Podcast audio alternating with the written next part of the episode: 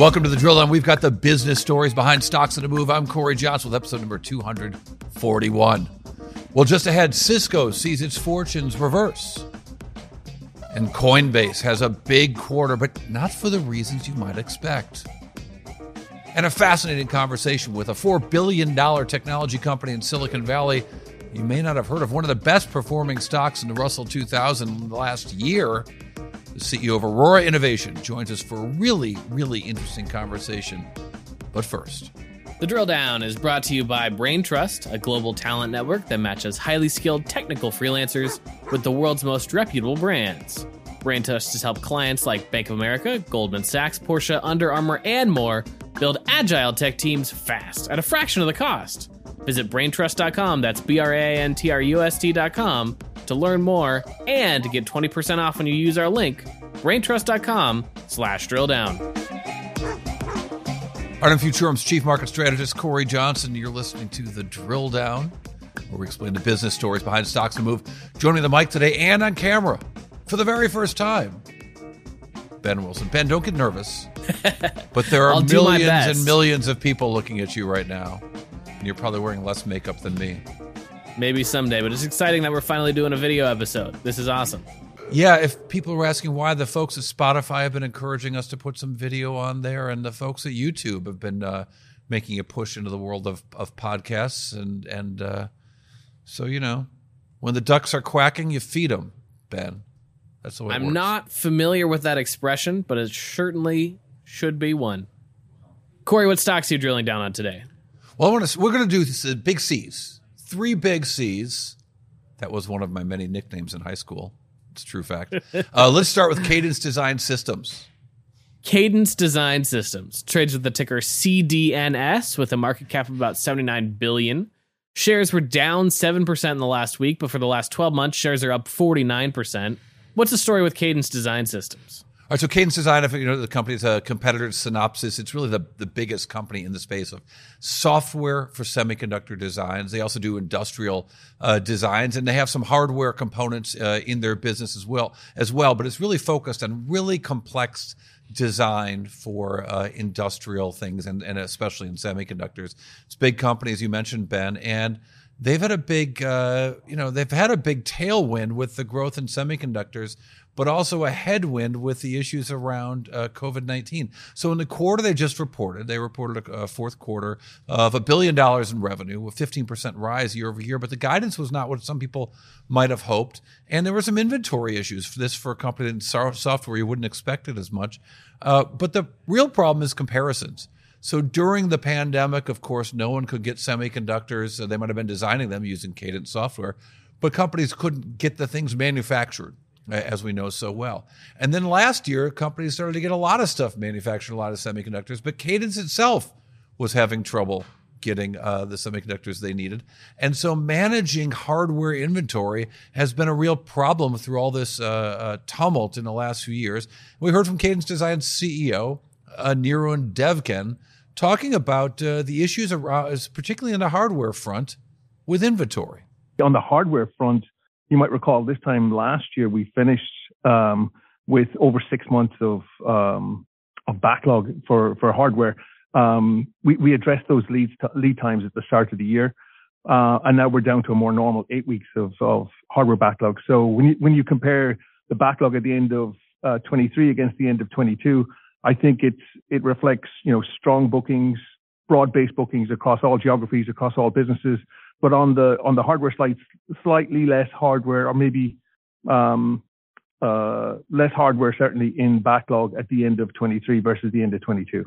So the way you usually look at these numbers is uh, day sales outstanding, DSOs, and the DSOs last year were so bad that the bad DSO number they just put up in the fourth quarter is actually better improving over last year. I put together a chart showing how their DSOs are improving on a on a year over year basis, but it's still not a good number for them. 42 days of day sales outstanding, not great for this company, uh, and something they say will certainly improve, but maybe not fully until the end of this calendar year. Cory, what is your next drill down? I want to look at Cisco Systems. Cisco Systems trades with the ticker CSCO with a market cap of about 198 billion. Shares were down 3% in the last week, but for the last 12 months, shares are down 5%. Real mover and shaker, this one. What's the story with Cisco Systems?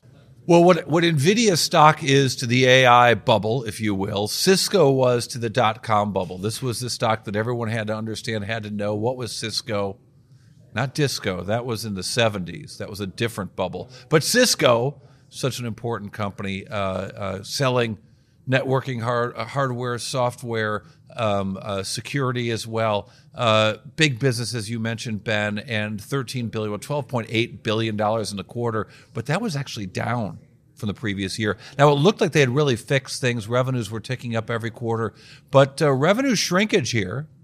And a, kind of a surprise, I think that's why the stock sold off this week. When you had seen five quarters of revenue growth last quarter, last year, uh, last the end of third quarter was 7.6% growth. But now 5.9% shrinkage, not good for this company. Uh, and you one wonders what's going on, particularly when you look at inventory.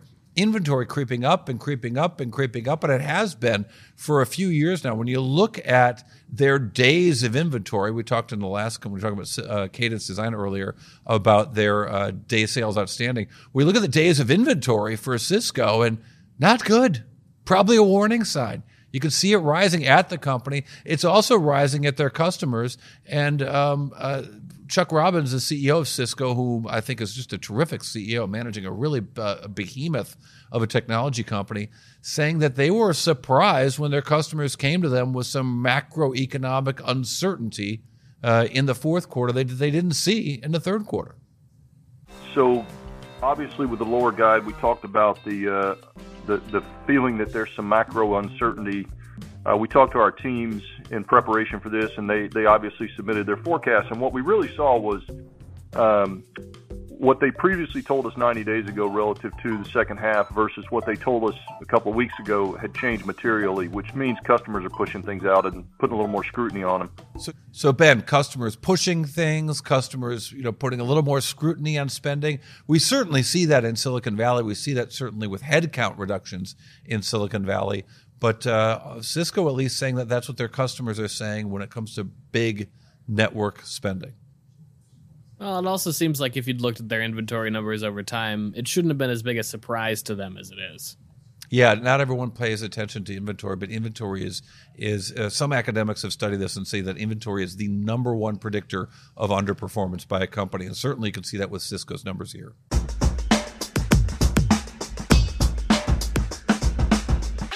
Cory, what is your next drill down? I want to look at Coinbase. Coinbase Global actually is the official name of this company. Coinbase Global does make it sound a little fancier. Trades with the ticker COIN with a market cap of about 44 billion. Shares are up 20% in the last week, uh, 27%, excuse me. But for the last 12 months, shares are up 176%. Bitcoin's wow. up, so Coinbase is up? No, it's you know it's more than that. Well, certainly if you look at a chart, we're going to do this. We normally talk about the company first, but let's look at some charts first. Um, when you, uh, I'm going to show you three charts. We're going to look at a chart of of Coinbase stock, right? If you look at the chart of Coinbase stock, it's you know it dipped at the beginning of the year and rose again. Uh, and then when you look at the, at the, Bitcoin, let's put them together. If you put Bitcoin together with Coinbase, you start to see, for those just listening, I'll explain what you see. You see that when Bitcoin catches a cold, Coinbase catches a fever. So it sold, sold off a lot in the first uh, uh, last few weeks as Bitcoin prices fell a little bit, and then really took off with the earnings results. But when you look deeper at the earnings results, it's not just about Bitcoin. Stablecoin was a big part of the revenues for Coinbase. So stablecoin revenues, about 20%, 19% of the revenues in the last quarter was because of the stablecoin business for these guys. And uh, uh, best practices, these guys are just doing a great job of telling us what's going on and actually filing their annual report, filing their 10K with their earnings. So if you want to know what's going on, you know, want to know what their regulatory um, uh, discussion is, they will give you that when they report the quarter. And we saw that with Coinbase. But I want to read to you from uh, from the 10K when they explain what's really going on with the stablecoin business because it's really interesting they work with a company called Circle, the, the, the issuer of the USDC or the US dollar coin. And USDC numbers uh, were a lot of people putting money into Coinbase, a lot of people putting money, parking their money with USDC, and the in, uh, associated interest rates were really beneficial to Coinbase. Um, uh, specifically, if you look into their filing, they say that while uh, the money uh, is, is, not Im- impacted, the balances are not impacted by a rise or an increase or decrease in interest rates. The related amount of stablecoin revenue that they earn could be significantly impacted by an increase or decrease in interest rates. A hypothetical 500 basis point increase or decrease in the average rates applied to USDC balances would have been a $735.5 million swing in revenues for Coinbase. So interest rates were up, revenues swung up, and that was really good for Coinbase. But uh, it was an interesting quarter, and I think a little more interesting than the than the crypto followers might have paid attention to because stablecoins were so much a part of that. And yet, the real interesting thing here is talking about usage. And Brian Armstrong, the fantastic CEO of Coinbase, I know I said Chuck Robbins is a good CEO. Brian Armstrong, really impressive what he's done with this company since inventing it uh, and really creating the dominant company in this business, certainly dominant publicly traded company in the world of crypto. Talking about usage, yeah, that's right, using crypto for doing something. It's hard for Americans to get their head around the use cases for uh, crypto, but if you if you're overseas at all, you start to recognize how hard it is to move money and how uh, Coinbase is actually going to looking at actual usage and payments to make things easier uh, across borders and how they're making that so much simpler with some technological advances that they see as a big business for them going forward. Here's Brian Armstrong. Payments is one of the areas that we're exploring in 2024 around utility. And I'm pretty excited about that as an opportunity. Um, I mentioned in the opening comments that uh, last year we did announce that you can send USD coin on base and instantly anywhere in the world for free. So um, the cost and the, the, transaction fees and the confirmation times are really starting to come down. And the more you reduce friction, the more payments you'll start to see. And so there's a variety of different use cases for payments. You know, payments is a is a huge industry. Um, some of this you could you can look at in emerging markets uh, where people have local currencies where there's high inflation and so, you know, the dollar has a great brand there. People want access to the dollar. So um, they're able to do that now with stablecoins, and uh, USD coin kind of gives them a trusted option that's, um, you know, regulated. And um, the partner we have with Cir- uh, Circle, you know, they've been a great partner. They're, they're a great issuer of that. So emerging markets demand for the dollars uh, as an inflation hedge, I think is, is a starting point and yeah, he's saying that inflation is even more de- putting more demand on the ability of, for people to want to park their money somewhere, attach that money to U.S. dollars, and maybe Coinbase could be the vehicle for that uh, worldwide. Certainly, a lot of potential use for that, but it seems like the company doing so well um, has to do a lot with things out of their control between inflation rates and Bitcoin and that sort of thing. Yeah, and I and I got to say that they've done a good job of managing what they can manage and and and benefiting from things that they can't manage from interest rates. But yeah, even turning a very, very small profit in the quarter for the first time ever, a, a GAAP profit for the first time ever, um, a good change for Coinbase. We certainly wish them well. Or the company, well, I also wish well, Aurora Innovation. Self driving big rigs, it's a thing. It's here. They're on the road right now from Aurora Innovation they're testing these things. It's a big company. It's had a fantastic move in the stock price after having a really bad uh, start to things. But one of the best movers in Russell 2000. I sat down with the CEO. I met him at the headquarters of Aurora Innovations in Silicon Valley. And here we are with a fantastic interview with Chris Urmson right after this. The drill down is brought to you by Aiera. Never miss another critical event or insight ever with Aiera. Customize your company watch list to track key events, mentions, filings, and more all within an easy to use, customizable interface. That's Aiera, A I E R A dot com.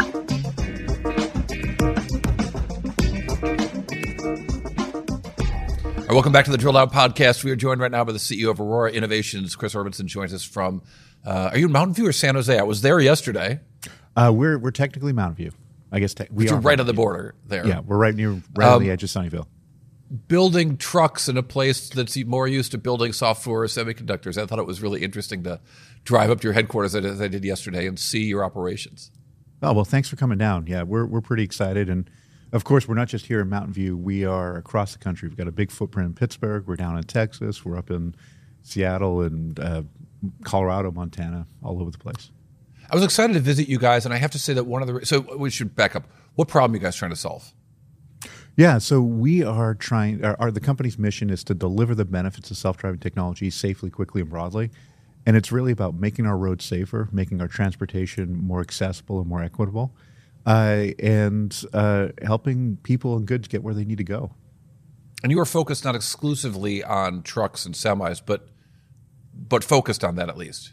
That's right. We're, we're, we we've built the Aurora Driver, which is a common set of hardware and software for driving both uh, trucks and light vehicles. But our first product is going to be in trucking and, and helping our carrier customers uh, move their customers' goods from one place to another. Why trucking? Well, we think trucking is the right first market for automated vehicles. Uh, we see the the impact that we can have there being profound. The market is gigantic. Impact, right? Chris. Chris, poor choice of words. Fair enough. Impact. Fair enough. Really? Uh, Come on. You see, the impact is the vehicle. Let's get them all out there. yeah, so we're we're trucking along. We're you know we're on the road again. All of these things. Here we go. fair, fair, enough, but no, we we we look at this market as gigantic, right? It's a seven hundred billion dollar market that we can we can help. Uh, we look at the safety benefits. So there's about 500,000 uh, accidents involving heavy duty trucks every year on the U.S. on the U.S. roads, and about five and a half thousand people killed every year in truck related accidents. Uh, we see the opportunity to move goods more quickly, and and frankly, driving trucks is a really important job. Uh, right, the, the the men and women who do this, I have an amazing amount of respect for. If you look around where you are, where I am, nothing in this room didn't move on a truck right. uh, before it came here.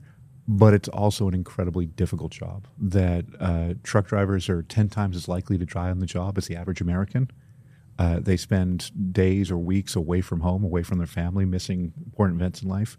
They have uh, a number of health issues that are associated with that. So we want to find ways that we can bring technology to complement the, the, the men and women that, that do this job. Yeah it's such an interesting job in our modern economy right? It, it is it is it is really hard. It's physically hard, although it's not physically active. Strangely, it's um, uh, uh, it's it's it's a real punishing job that requires it's incredibly monotonous and yet requires a level of technical skill on occasion that, that just don't lend themselves to what humans are good at. That's right, and and people increasingly don't want to do it. So over the next decade, the American Trucking Research Association, I think that's the right name of the group, uh, estimates we need to find 1.2 million new drivers. And I just don't know where they're going to come from if it's not the Aurora driver. Yeah, I didn't tell you this when I saw yesterday, but I actually own some trucks, um, wow. specialty uh, trucks in, in Hollywood. And it's an interesting business. And yeah, the drivers are good drivers are a problem to schedule. Um, there either have there's either too many of them or not enough of them, and it's never the right amount. Um, yeah, and, it, and the right vehicles are, are, are hard to manage. It's a very cyclic business. And and the last point really brings us to the way we think about it. That that Aurora, we know what we think we're good at, right? We think we can be best in the world at delivering the driving technology. But I have a ton of respect for the folks who make trucks. This is why we work with companies like PACCAR Volvo Truck. Together, they make half the trucks sold in the U.S. market. And then on the customer side, you know, we don't Those Peterbilts I saw yesterday are really cool looking. Aren't they amazing? Right? Like I, am sorry. Every every time I get near them, I become this you know five year old boy again. I'm like. I show our our, our, our, listeners and viewers can see us in uh, on uh, my social media channels at Cory TV and X, for example. But um, I, I, showed some pictures of the Apple model last night, and she said, "Oh wow, those are Peterbilts, aren't they?" They knew that's awesome. Yeah, they're they're Real they're slick. iconic. Yeah. Um, so I was I was started to say uh, earlier that it was important for me to visit you guys. I don't always visit the companies that I get to talk, to talk to. I'm not so lucky, but I was yesterday. Um, not least of which because there's been so much fraud in your sector. Um, as as we talked about, I was once a fraud investigator for hedge funds, and and um, you guys have are look like the real deal. You've got real a lot of people working on a lot of physical goods, um, and um, it's a very uh, expensive and labor intensive effort, as you say, spread out all over the place. Does that? What is the uh, what are the effects of, of what's happened in the publicly traded sector of of BS? Wait, it's a podcast. I can say bullshit of bullshit that's happened from other companies. How does that affect yeah. you? That can't make things easier.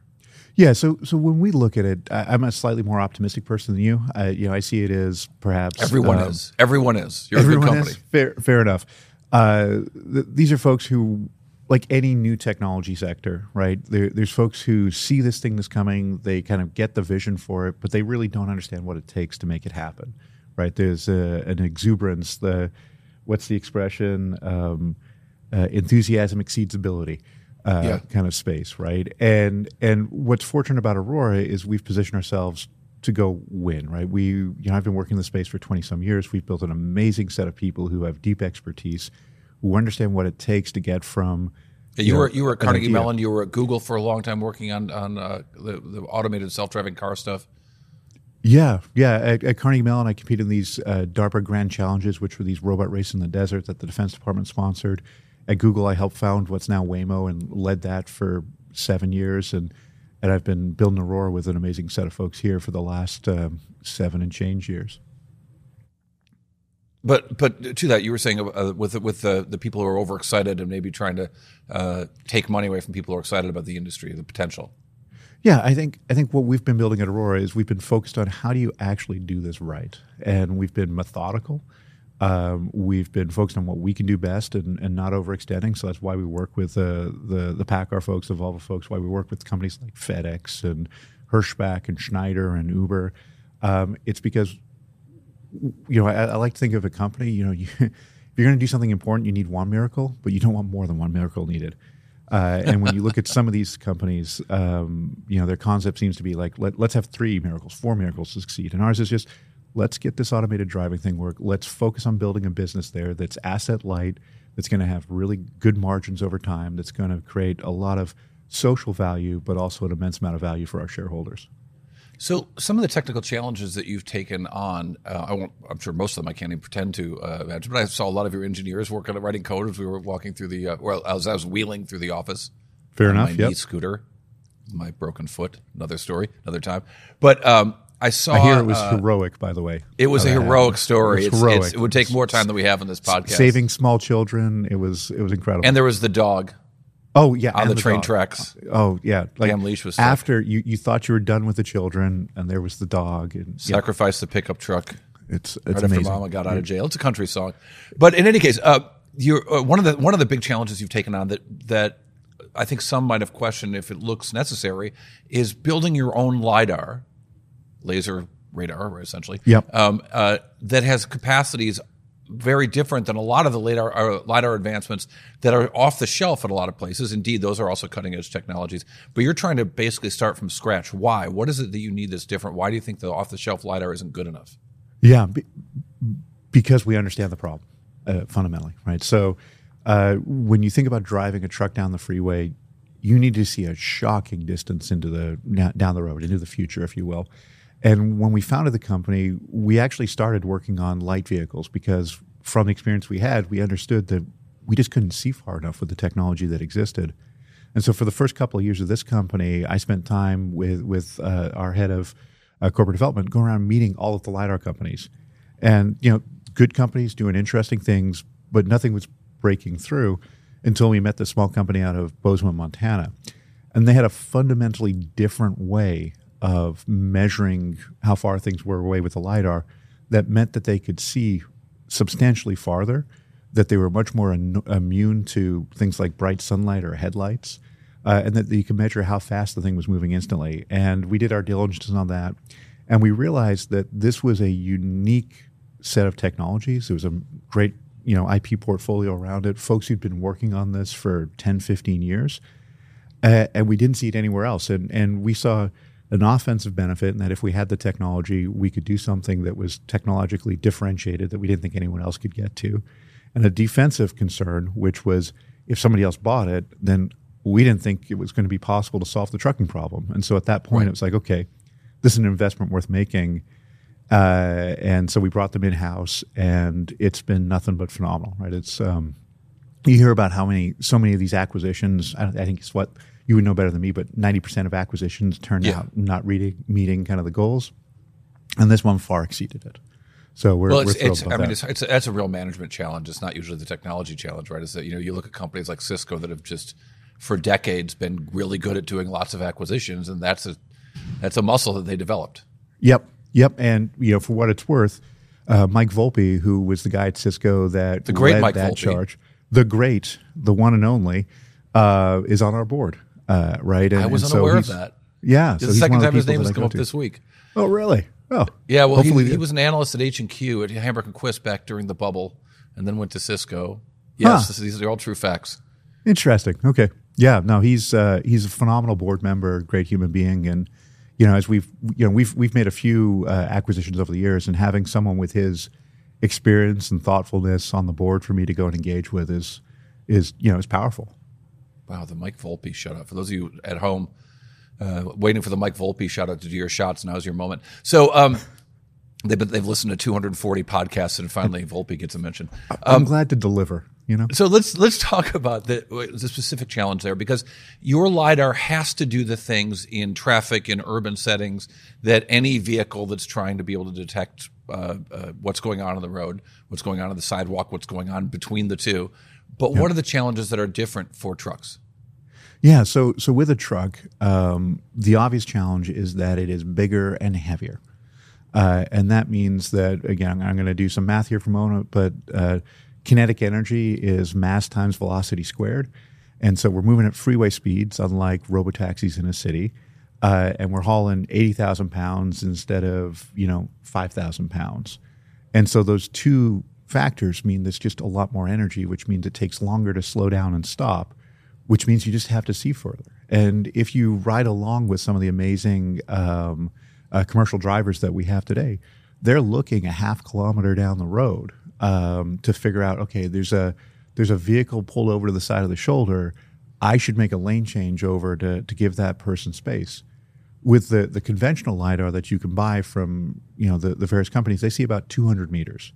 Uh, and so with them, it's you know the the metaphor I use. It's like driving in a fog that they can only see so far, and then they get surprised. And so we have a great video up on our website where you can see um, that as uh, w- we show our sensor picking up an object, and then it takes about nine seconds uh, before the the conventional lidar sees it at all. And in that time, we've made a lane change and moved over. And it, it's really the difference between uh, demoware and like a, a productionizable product. Uh, and it's just fundamental. That's fascinating. Um, uh, yeah, because the problems are real. What about speeding? I, I, I drove recently from Miami to San Francisco with a quick stop in Jackson Hole. Not exactly on the way, but worth every moment. Um, I didn't see a lot of eighteen wheelers doing fifty five or sixty five or whatever it was. Yeah. So so we engineer our system, of course, to stay at or below the speed limit, um, right? And that is a safety benefit. Speed kills, as the as as you know, police officers and you know Department of Transportation will tell you. So we think that's a safety benefit. Uh, and in fact, um, when we're operating on the road, we actually cap out at 65 miles per hour unless we're passing a vehicle, uh, even on 75 mile per hour roads. And the one of the benefits of this is fuel economy. So again, um, with at the risk of introducing some math, uh, wind resistance is the square of speed, uh, and that's one of the big loads that drives fuel economy on vehicles. And so by driving at 65 miles per hour rather than 75 miles per hour, we save somewhere between 20 and 25 percent fuel economy uh, i- on fuel economy, which is huge, right? It's good for the bottom line for our customers. It's good for the environment. And the obvious question is like, okay, why don't the carriers just tell their drivers to do this? And the answer is they do, They do. but but reality happens, right? That that these drivers are on the road. They can only drive for 11 hours. So if they get stuck in traffic somewhere, they have a choice of do I drive a little bit faster and get to go sleep in a hotel room or in my own bed, or do I get stuck on the side of the road somewhere because I can't exceed my hours of service? Yeah, or they can get more work over the course of the year if they get more rides finished. And yeah, they, they get more rides, or it's you know their daughter is uh, you know got their first t-ball game that evening and they want to get or their second second wife is somewhere in another city. wasn't going to go there. Um, you know, and, and also I, I've taken the trip between uh, Fort Worth and El Paso across Yeah. you know north Yeah, uh, northwestern. Texas. Yeah, and and they're human, and it's like there's just not a lot to see here, and let's get through it, right? They call it hill country because there's nothing else to see. yeah, and it, there's not that many hills, frankly. Um, Yeah. But you know, but it's it's one of those places where, as a human being, it's like let's just get this done, right? And and so, whereas because the Aurora driver will be able to operate beyond hours of service because it it doesn't get tired, it doesn't sleep, um, it doesn't need to go take a bathroom break, uh, it can just drive along at a slightly lower speed and actually get goods places more quickly. Still, Let me ask you lastly: Is there a fear factor? I mean, the idea of You know, you, you see these these uh, moments when people are jumping into now in San Francisco. People you know yeah. get into a Waymo vehicle uh, with with their camera on and video themselves with no driver in the front. They get a little freaked out. It's a, it's a weird but, experience. But if you're on the road and you know there's nobody inside of the truck, is that concerning? So is, that, is that an issue for your business? Let, let, me let me take a couple of different angles of this. So so one is yeah, they get freaked out, and that freak out lasts about two to five minutes and then they're like, okay, this is kind of boring. And then they're on their phone. And it's amazing how quickly people habituize to that. Um, it's, it's honestly, it's one of those things I've seen over and over and over again over the, over the decades. With the, the truck technology on the freeway, um, the safety benefit is real. So we did a, a study where we looked at uh, I-45 where our trucks operate today, and between we looked at all of the fatal collisions that involved a heavy duty truck. And it turns out there were 29 of them where the Aurora driver could have been driving. Uh, and across those, none of them would have happened if a, the Aurora driver was operating. And it's not because it has some, you know, insane reflexes or, you know, it, it can drive a, you know, it, it's because it's paying attention and it can see everything around it all the time. And one of the, one of the ones that sticks with me is there was two passenger vehicles that had a, a minor fender bender uh, right? And the, the people there was people on the shoulder, I guess, exchanging insurance or whatever they do after an accident. And this truck comes along, uh, and for whatever reason, the driver didn't see it until late, made an evasive maneuver onto the shoulder to avoid the cars, and went through the people, right? And it's just awful. And we ran the simulation of this, and what happens is the truck comes across it, and it slows down and makes a lane change, and it just not, it's as if nothing happened right? And if you think about the impact this would have for those families, right, and the fact that yeah. their loved ones would still be here, and that's a real event, right? This is not some hypothetical. You know, we've got all kinds of numbers and statistics, but like that's just reality, right? And and I think that as people start to see that benefit integrate over time, you know, they'll they'll, they'll really understand it. Chris Urmson, CEO of Aurora Innovations. Thanks for your time. We appreciate it. My pleasure. Thanks so much. All right, coming up next, the, the drill down the bite. One number that tells us a whole lot more about Aurora Innovations right after this. The drill down is brought to you by Futurum Group, where analysts, researchers, advisors, content creators, and marketing experts help business leaders anticipate and understand shifts in their industries and build strategies leverage disruptive innovation. With deep analysis, Futurum Group's extensive industry experience delivers reliable research and data, thought leadership, and actionable advice to help you with your strategy and go to market efforts. Futurum Group. All right, we're back with a drill down bite, one number that tells us a whole lot about Aurora and such a fascinating company. Ben, uh, it's so interesting to visit them and see what they're working on in, in real life. But uh, boy, the thing they're really working on are those fatal crashes that we, you heard us talking about. And there were, according to the Department of Transportation, 5,340 fatal crashes involving large trucks and buses in the U.S. Uh, in 2021, the most recent year for which that information is available. So, just a, a an absolute tragedy um, uh, that maybe these guys could help us uh, start to avoid uh, on the roads, Ben. Exciting potential. I will thank you for listening to Futurum's The Drill Down. I'm Cory Johnson. Thanks to Ben Wilson, our editor extraordinaire. Futurum's The Drill Down, a production of 6 5 Media.